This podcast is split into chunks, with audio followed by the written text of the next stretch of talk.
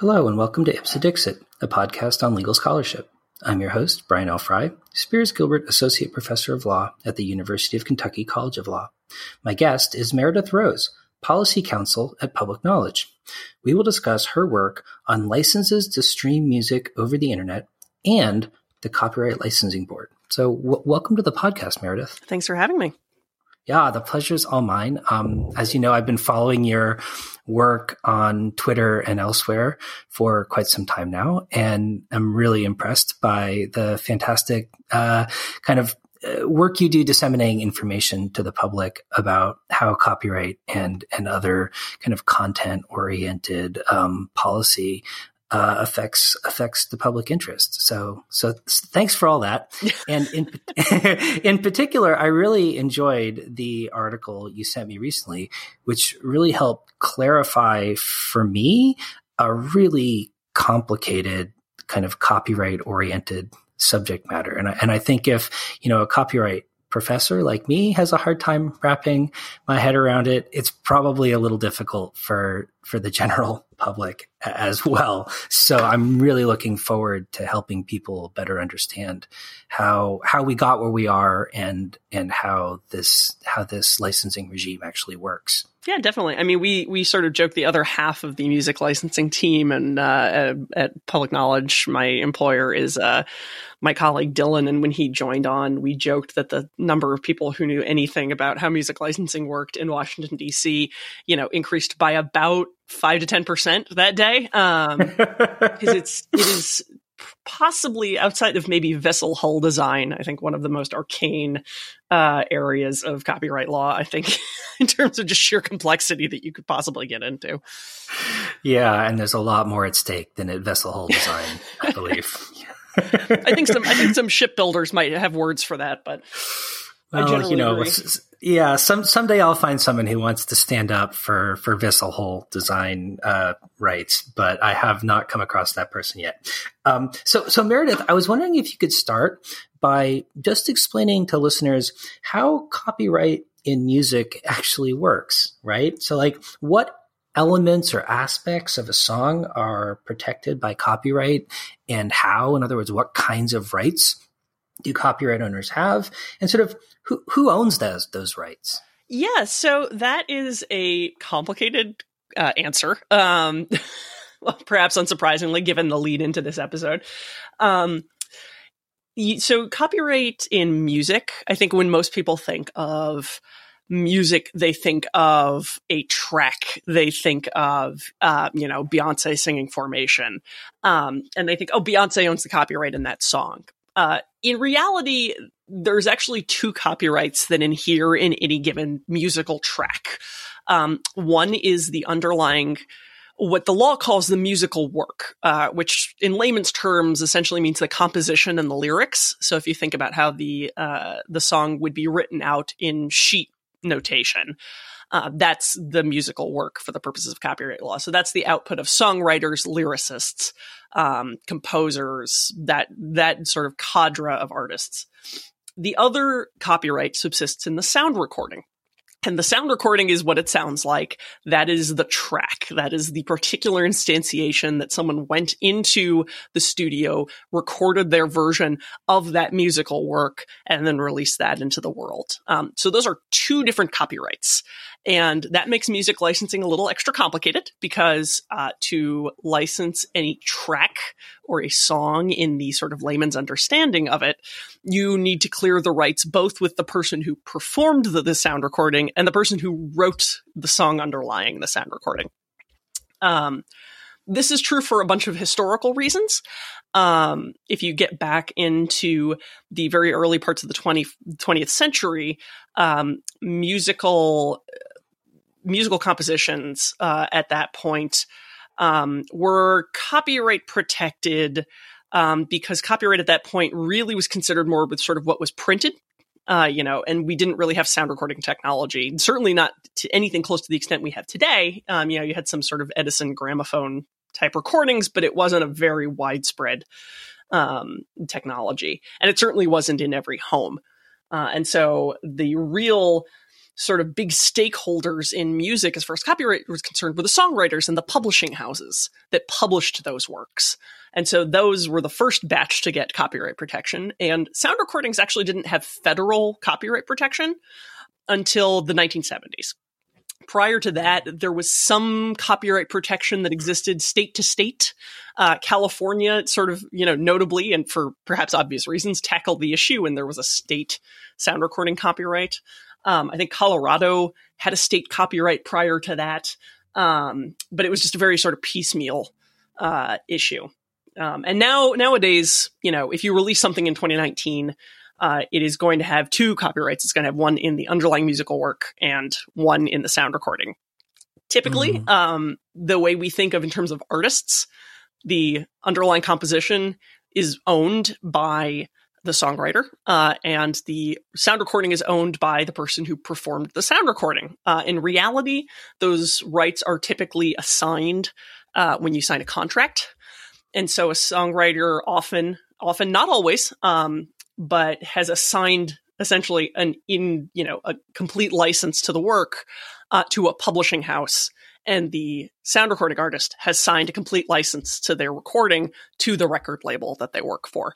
Um, so, I apologies in advance to your listeners. Sometimes I use the term songwriters and publishers somewhat interchangeably uh, mm. because those are the two entities that could be exercising their rights depending on what those contracts happen to look like. And recording artists and record labels, same same deal on that side. Um, some of some of them will have, uh, you know, as artists will have more direct control over the exercise of those rights than others. Um, and so, you know, I will try to keep my terminology straight, but if they start, if you're sort of running around with four terms, that's why. Yeah, yeah, yeah, yeah. Well, one of the things you pointed out as a practical matter in your article that seems like it complicates this situation even further is that, of course, you know, copyright is a essentially infinitely divisible right. And so the different kinds of rights granted by a copyright in each one of those works and the different contexts in which those rights could be exercised are also sometimes split among different entities or different people. Is that right? Yeah, that's 100% correct. And again, this is, you know, this is partially an artifact of the sequence in which these things got recognition under copyright law. Um, anyone who hasn't had the chance, um, Jessica Litman wrote a fabulous uh, book called Digital Copyright, where she sort of traces the history of you know how we got to the sort of late 90s Sonny Bono copyright term extension digital millennium copyright act type fights but it also follows the you know the history of copyright in the 20th century is essentially one of sort of industry horse trading.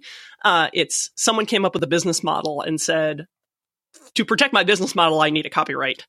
Um, because there's something new that is coming in and potentially depriving me of a revenue stream. Um, and so it's this constant battle between rights holders and technology. So none of that particular policy aspect of it is new. Um, you know, the same thing happened with player pianos. Um, with all of that as a sort of preface, um, as a practical matter, there are three rights that inhere in each of those copyrights. So copyright is, is sort of better envisioned as like a bundle of sub rights. Um, it can include, depending on what kind of work you're talking about, if you're talking about a book, there's going to be kind of one relevant set of rights that are going to come up. If you're talking about a video game, there's going to be a different, a slightly different cross section of those rights that are going to be relevant. For music, um, the three big ones are reproduction, distribution, and public performance. Those are the three, the three big moneymaker rights. Um, and uh, in that, there's also a, a, kind of right called a sync right, which we'll probably end up talking about later, but that's a kind of public performance. Um, mm. So the right to reproduce the work, the right to distribute the work, and reproduction and distribution are usually bundled together. They're usually, for all intents and purposes, treated as kind of one right. Um, and then the right of public performance, uh, which is exactly what it sounds like. It's the right to perform the work sort of to the general public uh, in whatever through whatever means that happens to be. Um, so back in the early 20th century, that for songwriters, uh, the right of public performance was the right uh, to basically be remunerated or to issue licenses for someone in a live band or concert venue to stand up and perform your song for an audience. Um, public performances, what's implicated when bars and restaurants play music over the loudspeakers. That's a public performance. Uh, it's implicated in streaming uh, of all kinds of varieties. It is ironically not uh, not universally implicated in terrestrial radio, uh, AM/FM radio, due to sort of weird historical reasons, um, which I won't won't get too into. But it's when you think about if you're if you're blasting music out into the ether for people to hear outside of the comfort of your own home, that is a public performance. Right. So, um, I mean, I, I, think the historical story here is is really interesting and sort of informs sort of where we are where we are today. So, I was wondering if you could talk about a little bit about how, in practice, licensing for streaming over the internet actually works. In other words, what kinds of licenses and what kinds of parties does a streaming service have to negotiate with in order to stream music over the internet. And because, I mean, I don't know about other people, but I mean, I think of streaming as essentially equivalent to listening to the radio, like I used to when I was a kid before we had the, the internet, right? Um, how does licensing for streaming differ from licensing for the radio and why? And does that difference or does that shift in sort of technologies affect how the licensing regime functions and the kinds of licenses people have to get. Yeah, absolutely. So the interesting historical story here, and I, I alluded to this a minute ago, is that if you again, you kind of have to think, keep in mind the trajectory of technology to understand why these rights spring up in the format and the application that they do.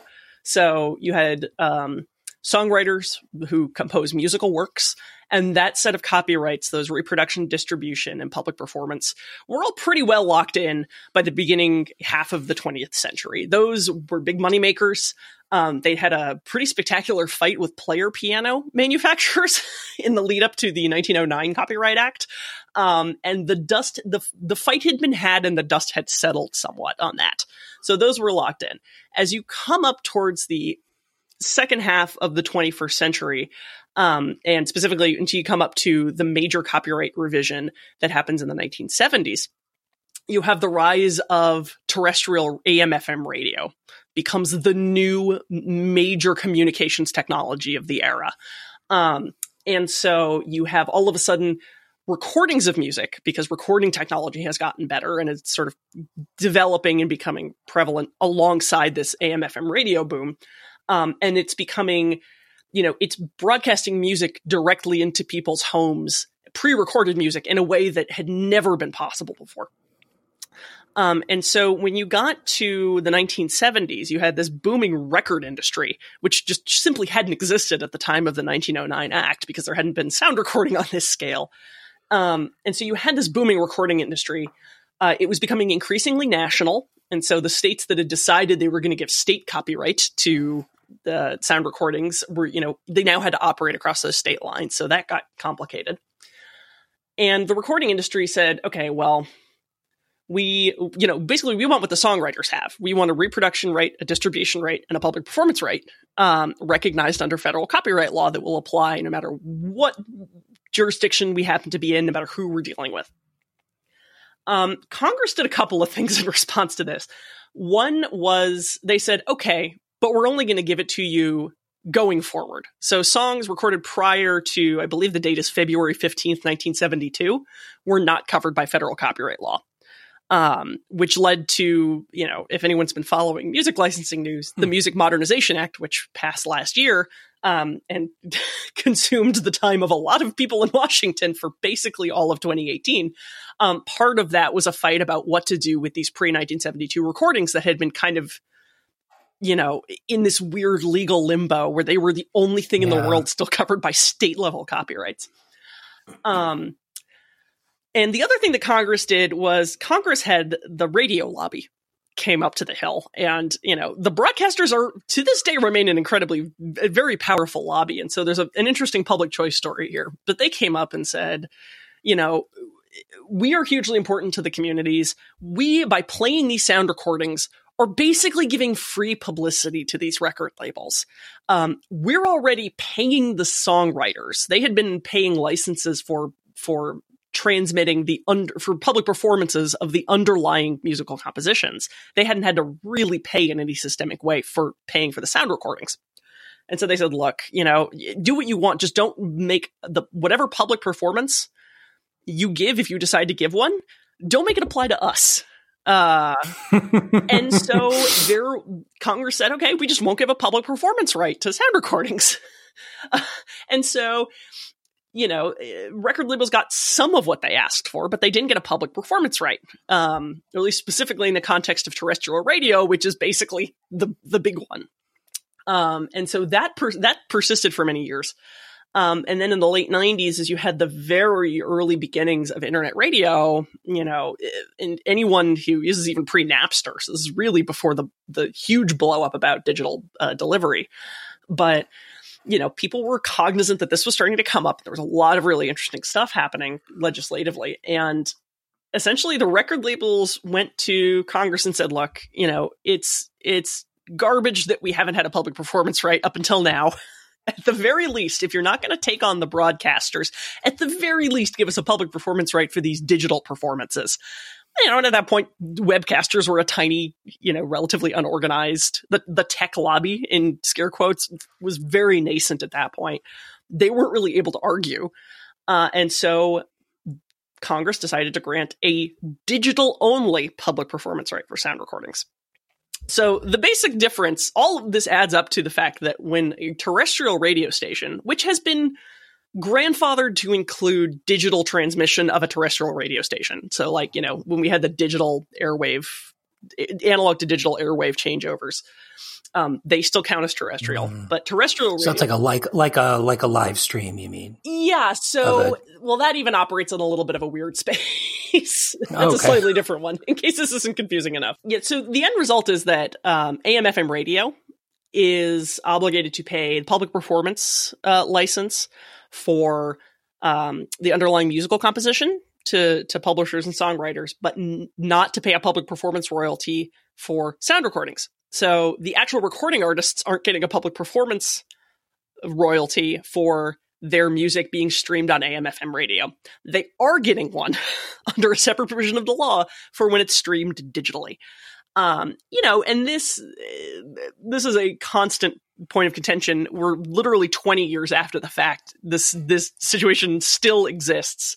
Um, where essentially digital streamers have to pay for a license that regular radio does not.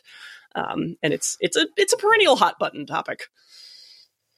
Yeah. So in in your article, you really get into how this proliferation of licensees affects the price of getting a license in the first place and sort of complicates the negotiations. And it sounds like part of the issue is that when it comes to terrestrial radio, there's a limited number of licensors that a radio station has to negotiate with. And as I understand it, it's sort of streamlined by like PROs, mm-hmm. performing rights organizations and whatnot as well. Um, how does this proliferation of licensors that have to be part of a negotiation affect the ability of stream internet streaming music services to kind of negotiate for the kind of content that their listeners want to want to have access to.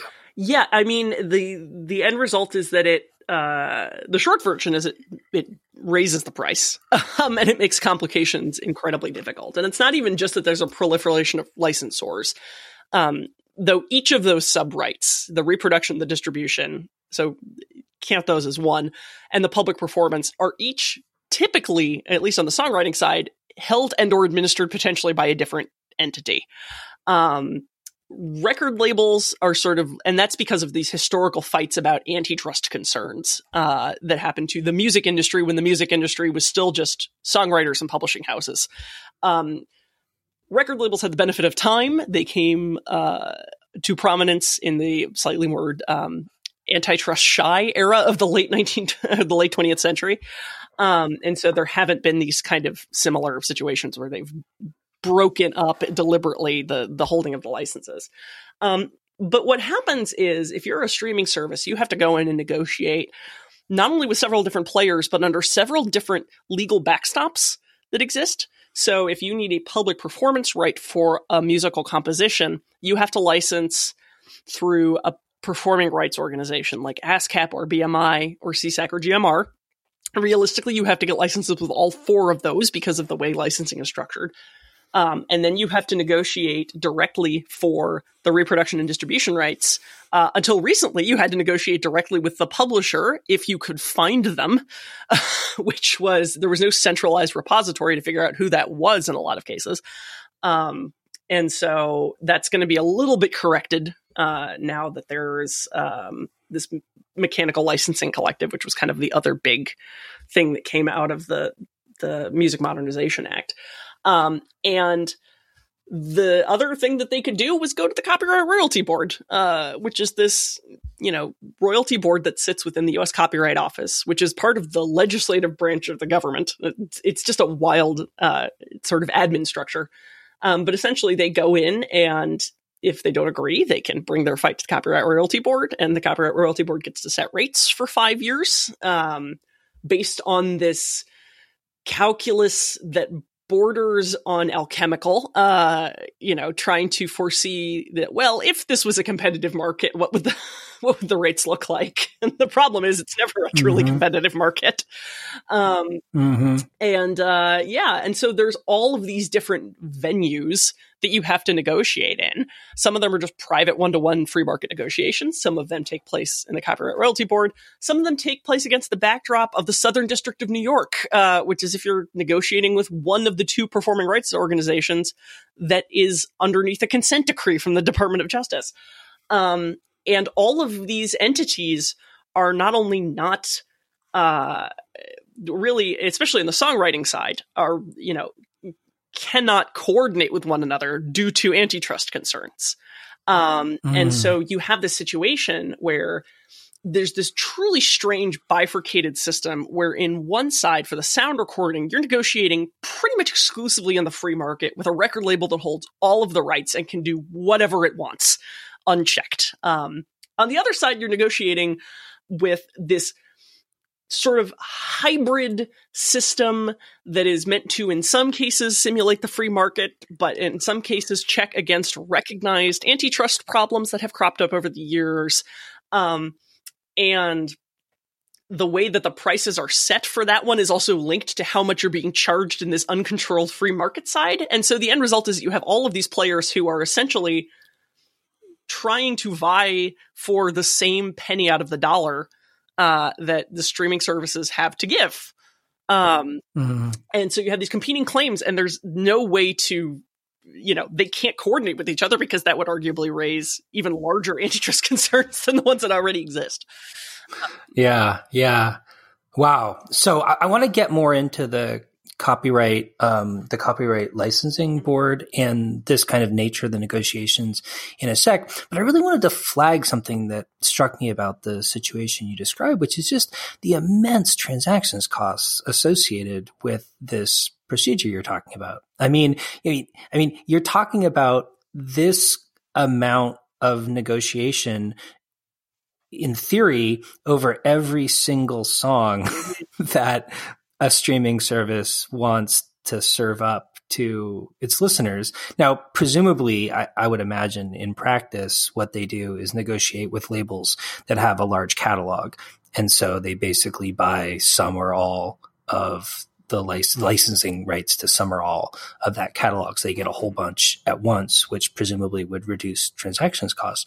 But gee, I mean, that seems like it's bad news for artists who own their own rights and don't have a label. I mean, what's the incentive for a streaming service to come to independent artists or really small labels that don't have a bigger catalog? So there is a little, so there's a couple of things in there. One is that there is always in music, because music is just a fundamental economic good, is somewhat unique um, because you have this sort of spread of popularity where you have Beyonce at one end and then you have the you know recordings I made with my friends in high school in a garage down at the other end of popularity where there is zero demand. And there will never be any demand for those.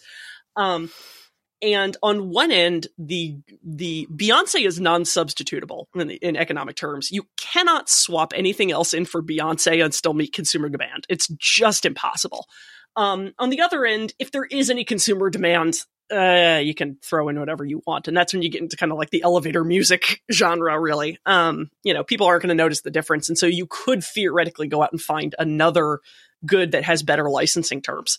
Um, but the reality of the competitive market is that you you just you need if you want to be a, a broad catalog service, you need Beyonce. Um, you know, mm. and so hmm. this has always been interesting when things like Tidal come up and they have been, you know, more directly controlled by artists um, whose music is on the platform. And so that's when you have interesting things about like release exclusives. And it's been this very dynamic kind of marketplace. Um, but the trade off is always going to be there between um, transaction costs and antitrust concerns because of the the economic nature of music. Um, if you have low transaction costs, that means that the rights are consolidated in one player who can then charge super competitive rates because you have to buy their product, sort of no matter what. If you want to survive as a company, you must buy this product. Um, mm. And so it is it is a tension. It is an ongoing tension. Um, and the arguably the compromise is in um, the compulsory license that exists for reproduction and distribution of musical compositions, which is what the CRB deals with. Mm. Um, and essentially, mm. that compulsory license came out of the fights about player pianos. Uh, what happened, and this is, I think, pretty instructive for what's going on in the modern marketplace um, is prior to the 1909 Copyright Act, we had there was this proliferation of player pianos. And they were everywhere. And all of a sudden, songwriters found their works being played in these venues that were scattered across the country. There was no reasonable way to monitor it.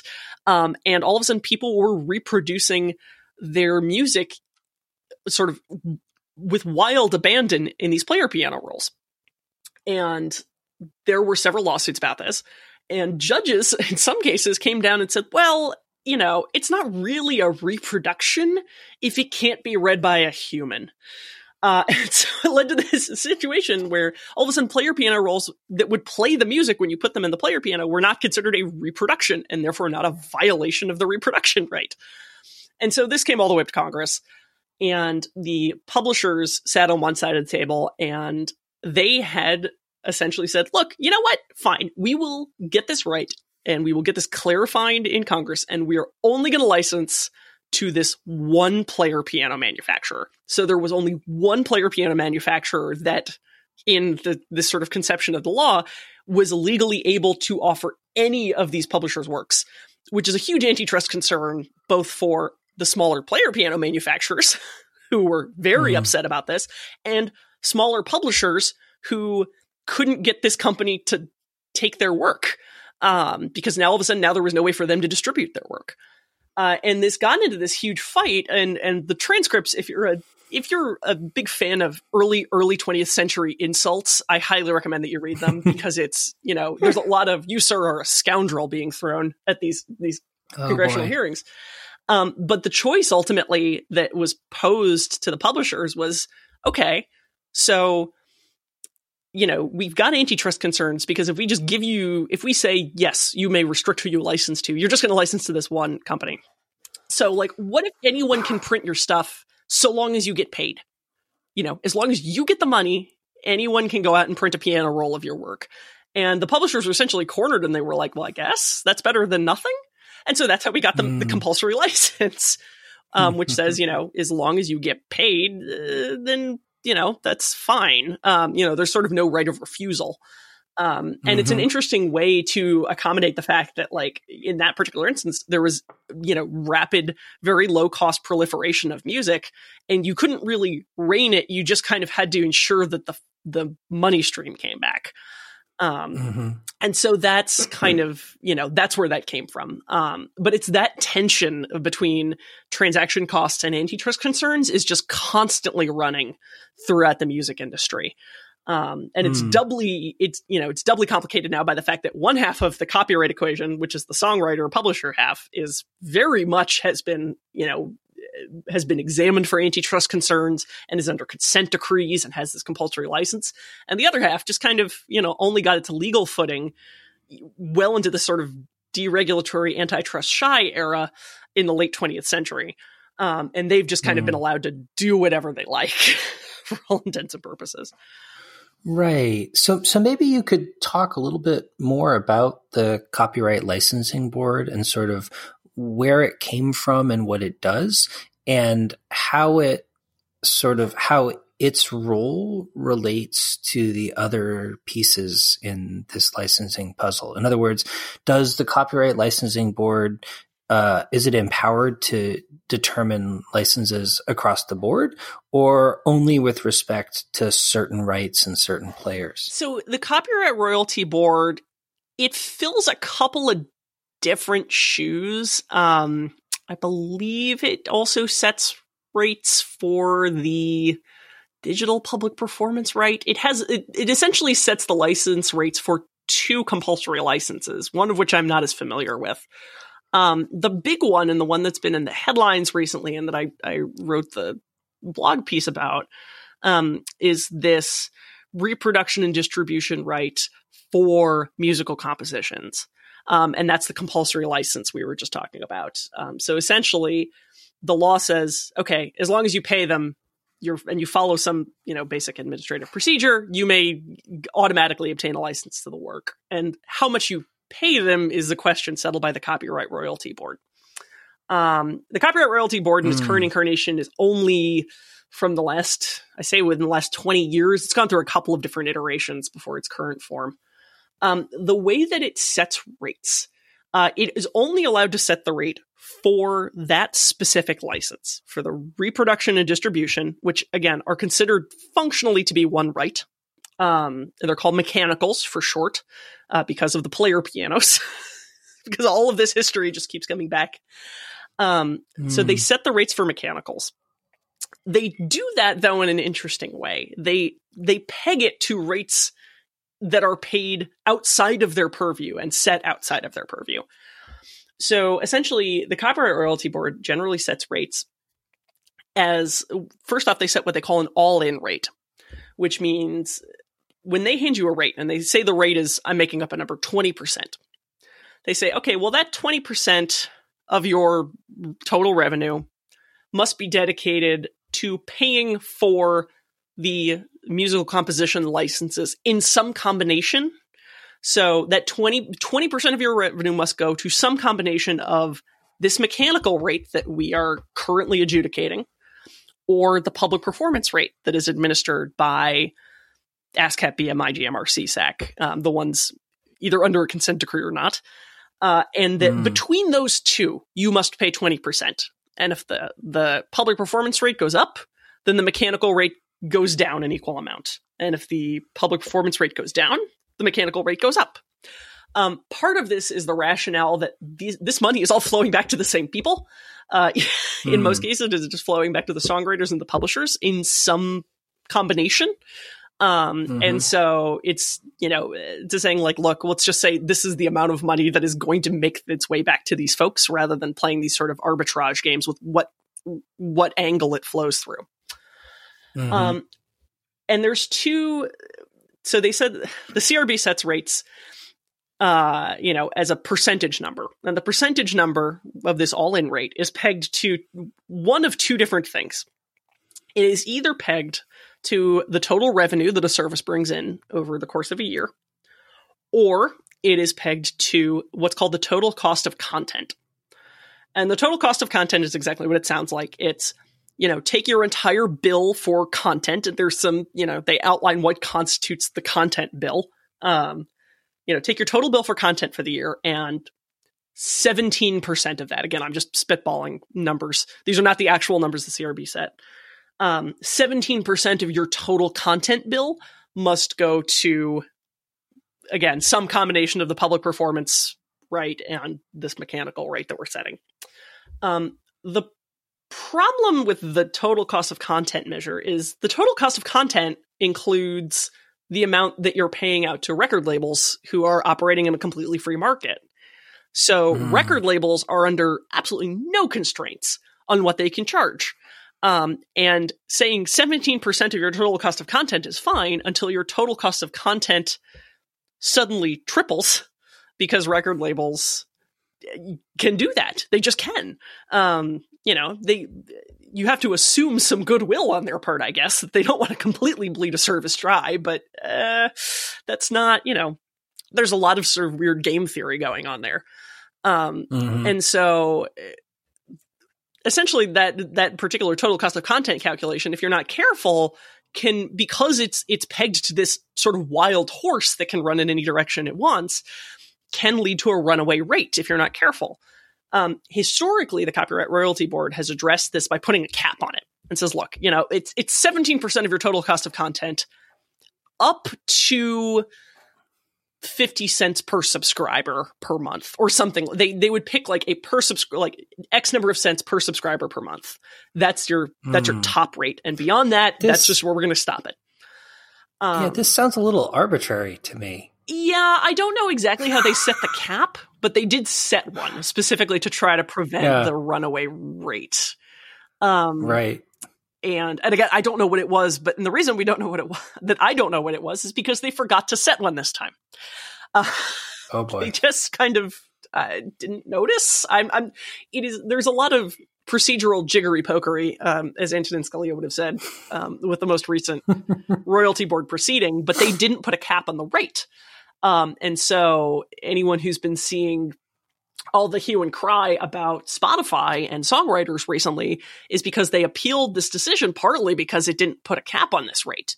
Um, you know, and there's also mm. a lot of mm. concern because major publishers are often owned by the same entities that own the major record labels. And so there's entirely the possibility that, you know, all of a sudden one company looks around, like Universal, looks around and goes, huh, you know, I can use my record label to increase the rates there and, and jump the payment up to my publishing arm. Um, right. And yeah, and you actually, you know, and theoretically, there's really three big record labels and there's three big publishers. it's a one to one ratio. And right. um, when you only have three of them, right, they're not allowed to coordinate with each other under antitrust law. And so you could have all three of them doing it at once. Uh, you know, so there's there's a real economic risk there. Um, mm-hmm. And if we mm-hmm. acknowledge mm-hmm. that streaming is a thing that we want to have, uh, you know, maybe we need to be a little more careful about how we set prices to the extent that we allow the government to set prices. Um, and so that's mm-hmm. that's what the big hullabaloo is about. But this, you know, in case it's not obvious, the CRB math is extremely intricate uh, and the source of a lot of angst uh, for many people. Mm. And so one of the difficulties mm-hmm. in music policy generally, but I think very well illustrated by this CRB proceeding, is that it is such a complicated topic, and yet it's such a complicated topic that you you really only have the only people who can translate it are the ones who have a vested financial interest in the way that it comes out um, because those mm. are the only hmm. folks who really have people who understand how the crb works is you know the the music publishers um, and so the mm. translation of what's going on come to most people comes out either through the music publishers or from the services that are repealing it and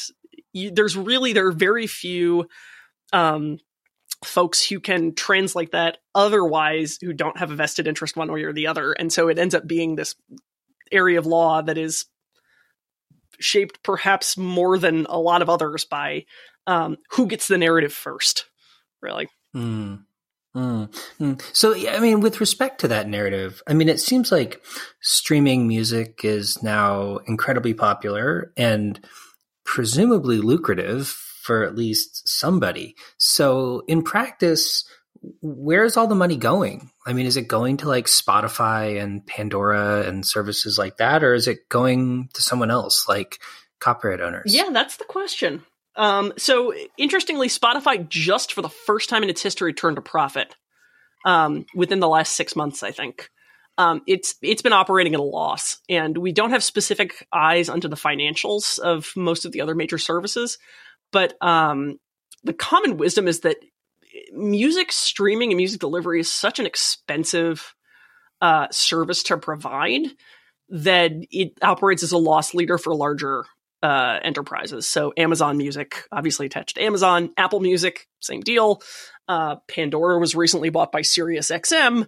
Um, it's very, very, very, very hard to be an independent music delivery service, um, just uh, on virtue of the cost alone. Um, Spotify essentially just came into the US with a slush fund from their, I think they're Swedish originally, and they just burned through it. Um, they were operating at a loss up until very recently. Um, mm. You know, it is an interesting question, though. Uh, we see this a lot with, you know, a couple years ago when when Taylor Swift very famously, um, you know, raised a cry about how streaming services weren't paying enough. Um, it, it was this interesting situation because no one really knows how much they're paying out you know, folks can kind of do the calculations about, well, an artist will get X number of cents per stream but that's not how much money is is being paid out by the service. The money has to go mm. from the hmm. service to whoever administers the rights in the middle, which may be a rights hold. It might be a record label. It might be a performing rights organization. In which case, they're actually more transparent uh, because performing rights organizations, at least the two under consent decrees, have to be very transparent by law about how they handle that money. But it just goes into sort of this black box and the the contract signed between record labels and services are under non-disclosure agreements. So people don't know how much Spotify is paying out to the record hmm. labels, and then the amount that the record labels are paying out to all of their sub vendors, so producers and and da da da da, all the way down to artists, is also under contracts that usually have non-disclosure agreements on them. So there's really no way to track the money. Um, where mm. how much is being even how much is being paid off in in aggregate you know? We don't know how much how big of a check spotify is cutting the universal music group. We just don't. Um, and no one could tell us even if they wanted to. So you know folks have done the math saying like well spotify pays out x number of fractions of a cent per stream and youtube pays out this fraction of a cent per stream um, and that may be accurate, but like we don't know how that money, how that fraction is being arrived at between what goes out of the service and what comes into the artist. Um, right, right, right. So the number, the amount of money going to the artist may have no relationship whatsoever to what the streaming service is actually paying in licensing right. fees.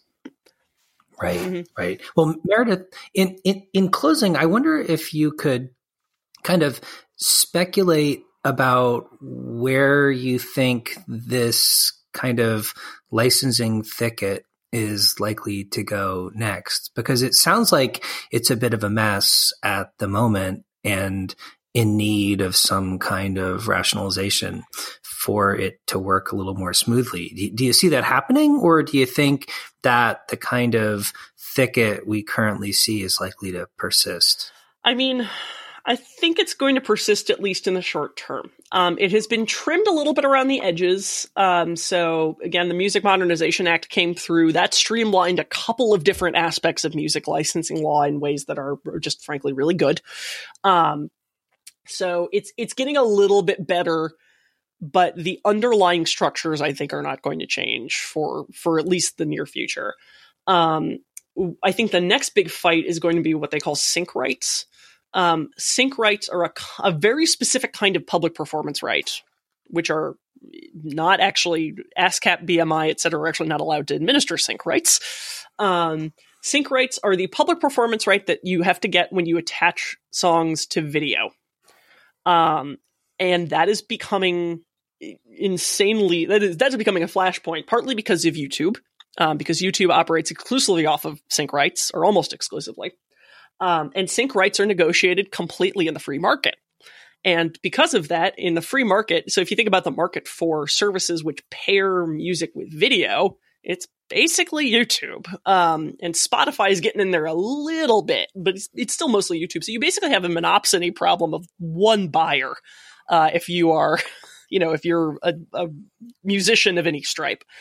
Um, and so the end result is that because these licenses are negotiated in a free market and the free market has more or less just one buyer, uh, the prices are very low. And so folks complain about, um, and, compl- and I, I, say complain, but it's, you know, it's, it's a valid complaint in that the rates paid out by YouTube are pennies on the dollar compared to what other services have to pay under because their YouTube is using different licenses.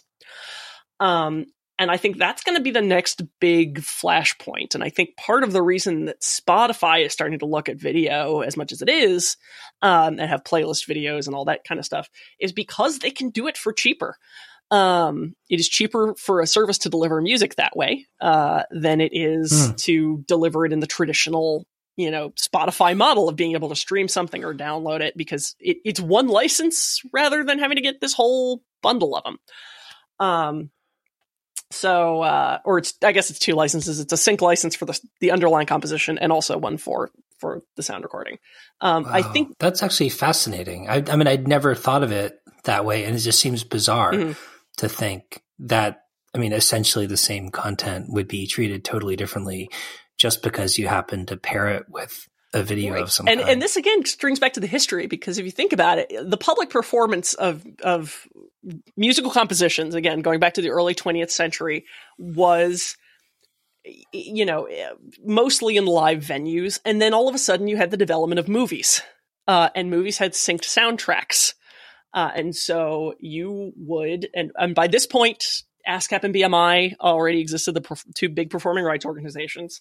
Um, they were already under consent decrees uh, the Department of Justice was eyeballing them warily, thinking like, you know, they, we've already seen them behave very badly in very recent memory. Maybe we should not let them administer the dealings with movie theaters as well.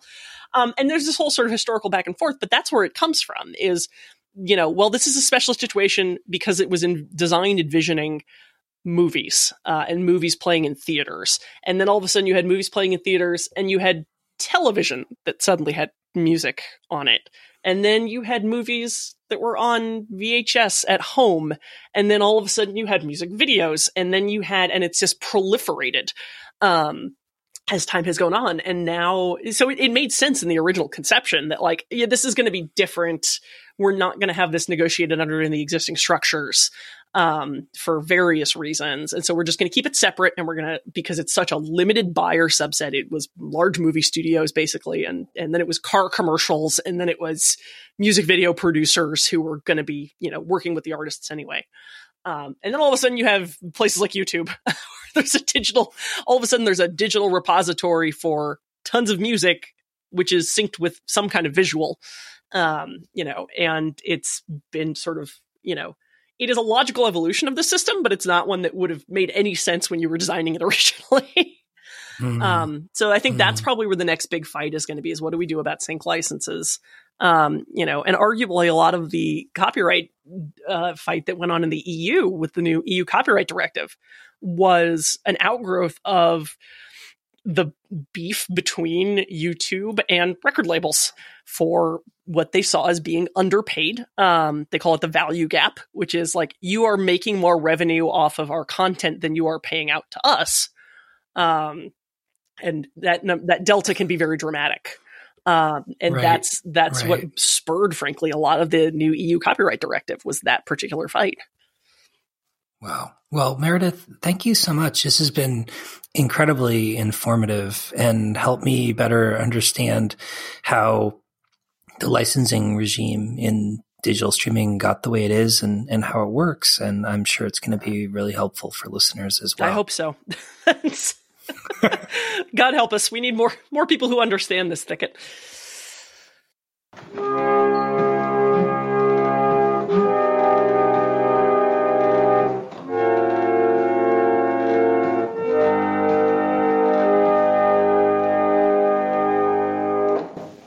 Hi, boys and girls. How'd you like to win a brand new bike, your own life size doll, a flying airplane, football, or other wonderful prizes? You would? Well, fine. I'll tell you how you can win these wonderful prizes in just a minute. But first, listen to this. Mama? Yes? All our friends are getting Kinney shoes for school. Well, Kinney has more styles they may choose from. Mama, can we get some Kinney shoes for school? You may, cause Kinney shoes are the best values in shoes. If you listen to the radio or watch television, you've probably heard it many times before. So you see, you're halfway toward winning those fabulous prizes already. Because here's all you have to do. I'm going to play the jingle for you once again. Only this time, I'm going to leave out the last line. You add your own words for the last line, making it rhyme with shoes. That's all you have to do. Now here's the jingle again. Listen carefully. Mama, Yes? all our friends are getting Kinney shoes for school. Well, Kinney has more styles they may choose from. Mama, can we get some Kinney shoes for school? You may, cause Kinney shoes There. Did you think of the last line then? Not yet, huh? Well, you keep playing the Kinney jingle over and over again until you think of one. Then, when you have one, here's what you do. First of all, read all the contest rules and instructions on your entry blank. Then just print your entry plainly and either mail it to your Kinney Shoe Center or better yet, bring it to the Kinney Shoe Center where you got your entry blank and drop it in the contest box yourself. Then you'll see the bikes and prizes on display. You may submit as many entries as you wish, but they must be your own original work. Well, that's all there is to it, boys and girls. Remember, there are deluxe bicycles, life size dolls, flying airplanes, footballs, and other wonderful prizes. So don't wait. Submit your entries now. All entries must be postmarked not later than Friday, September 30th, 1960. Well, so long now, boys and girls. Good luck, and I hope you win one of the fabulous prizes in our Kinney Back to School contest.